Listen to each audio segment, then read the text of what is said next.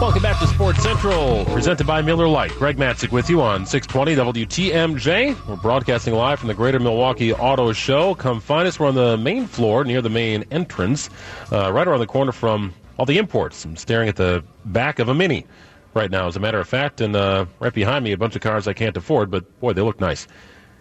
Scouting combine underway in Indianapolis. Packers brass set to speak tomorrow. Mike McCarthy and Ted Thompson. What will they have to say? Not only about uh, you know the upcoming NFL scouting combine, but you know, free agency, which is right around the corner. How do the Packers prioritize their free agent decisions? For more on the team, we welcome in from Packers.com. He is on the ground in Indianapolis. Time for Wednesdays with Wes. This time on a Tuesday, it's Wes Hodkiewicz. Hey, Wes. Hey, how's it going, Greg? yeah, one of these times uh, we're going to actually do this on a Wednesday, and the the title will be appropriate.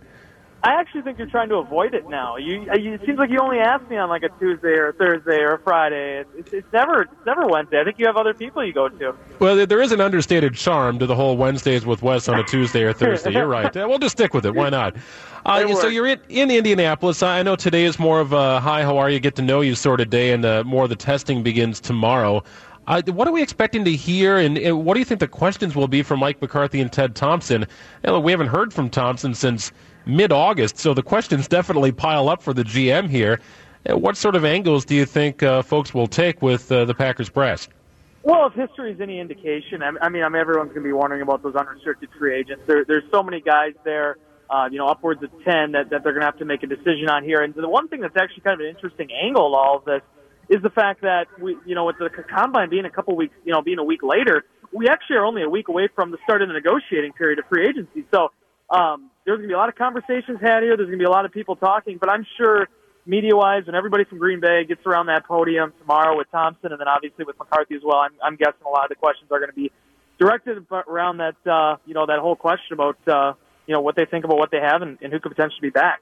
Yeah, how do you prioritize this group, Wes? With uh, Eddie Lacy telling ESPN that you know the Packers have been vocal about having him back, with uh, T.J. Lang saying, "Look, there really haven't been any discussions," and these are important players, and all of a sudden franchise tags are being handed out, and, and Nick Perry all of a sudden looks like one of the better pass rushers on the free agent market, or could be. So, how do you sort through all this? There's several key players here that are in the Packers' backyard.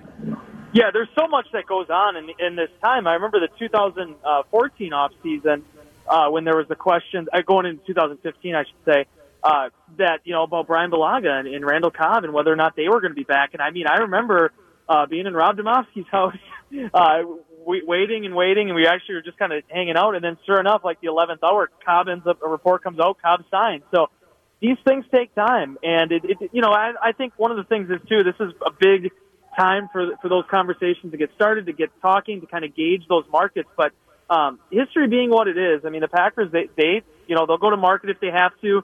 Um, at times, obviously, they've reached extensions. You look at Mike Daniels two years ago, David Bakhtiari this year. Uh, there's a lot of things that have to be decided here in the next couple weeks, but I'm sure uh, a lot of those things that that people are wondering about, some of that stuff's going to start to get hashed out this week. Uh, Eddie Lacy will be a, a, free agent if the Packers don't strike a deal with him. Looking at the running back situation, uh, you, you, can look to the draft. Adrian Peterson, of course, was uh, going to be released by the Vikings or is released. Some think he'd be a good fit in Green Bay. I don't think he would be. We can start with uh, some of the other players here. Is it are all the arrows pointing to Lacy coming back, given they've released James Starks, Christine Michael? I don't know if he asserted himself all too well in his limited opportunity. Uh, you've got some other guys, and then Ty Montgomery. It, it, don't the arrows point to Lacy, in your opinion? Yeah, it probably depends, obviously, on on where he's at. I, I know, as you mentioned in the thing, I think that he talked to Schefter for that that that Rob wrote about. Um, you know, obviously he's making progress with his rehab and, and hopes to be, um, you know, back and I think, running here shortly, working down out at Alabama. But uh, that, the really big thing is going to be is when when he's he going to be healthy? When can he be cleared? I mean, that that could take time. I mean, obviously a lot of these guys get these things done. You know, TJ talked about it, got the the hip thing squared away right at the end of the season uh, to put him in a position to to be ready for this time of the year. So. Uh, that's probably going to be the biggest thing is just seeing where these guys are at, when they can get cleared, and what's going to happen from there. But I think Mike McCarthy made it very clear at the end of the season. I mean, the Packers value what Eddie Lacy has done in Green Bay. Um, he's obviously been a big part of what they've been able to accomplish with the success they've had in the run game over the last three and four seasons. it's just and before that injury, Greg. I mean, he was looking great. I mean, he was off to the best start of his career in terms of you know the yards per carry. So um, a lot of things in the air, but yeah, as you said, right now you got Ty Montgomery on the roster. Um, and, and for the most part, uh, I think maybe outside of Don Jackson, that's the guy that's only under contract right now. Wes Hodkiewicz of Packers.com joining us from Indianapolis side of the annual scouting combine. I'm Greg Matzek here at the Auto Show at the Wisconsin Center. Uh, this is also a very interesting time, Wes. Uh, as you mentioned, everything's been kind of pushed back. So, you know, franchise tags get handed out, players get released, and uh, just moments ago, I see the Jets released Darrelle Revis. There's some reports that Davon House, the former Packers cornerback, is going to be let go by the Jacksonville Jaguars if they can't yes. find a trade partner. Jairus Byrd, too, in New Orleans. Yeah, it, it, these are interesting, right? I mean, especially in the case of House, if you look at the position here, right? I mean, you can connect the dots a little bit. It, it doesn't always work for a former player to come back to his former team, but in the case of House, that that just might make too much sense, right? I mean, it is a position that I'm still very nervous about going into this season, given that you're on year number three with a pair of players you invested draft picks in, but don't really know if they can cut it week in and week out as starters. Yeah, we'll have to see about that. I mean, now this is one of these things that, you know, Jacksonville, I believe, to the best of my knowledge, does have some flexibility with their cap room. So it's not like they're going to have to get rid of House, um, you know, and, have to move on because of, you know, monetary reasons. I mean, they can take their time with it if they want. Um, I, I always enjoyed covering them. You know, I've, you know, had a lot of success here in spurts. Um, it just seems like it hasn't worked out in Jacksonville. It's, it's always so hard to say, you know, who comes back, who doesn't, how those things are going to play out. Uh, but, but I mean, the other thing is too that, that you have to consider is all these things are reports. You know, what, what's it going to be like on the first day of free agency if a lot of these cuts start happening, if things, you know, players start, you know, going on the market. And if anything else, I think it's also kind of a reminder too of some of the dangers that are lying in the wait sometimes, uh, with free agency and unrestricted guys. I mean, as I kind of interrupted you with, but I mean, Jairus Byrd, he was one of the top guys on the market a few years ago, and now you know the Saints part ways with them. So that's the game, and that's the thing that all these guys have to weigh. But um, obviously, a lot of decisions that have to start getting made, and I'm sure here in Indianapolis, there's going to be GMs, uh, you know, from one part of the city to another, trying to make those decisions.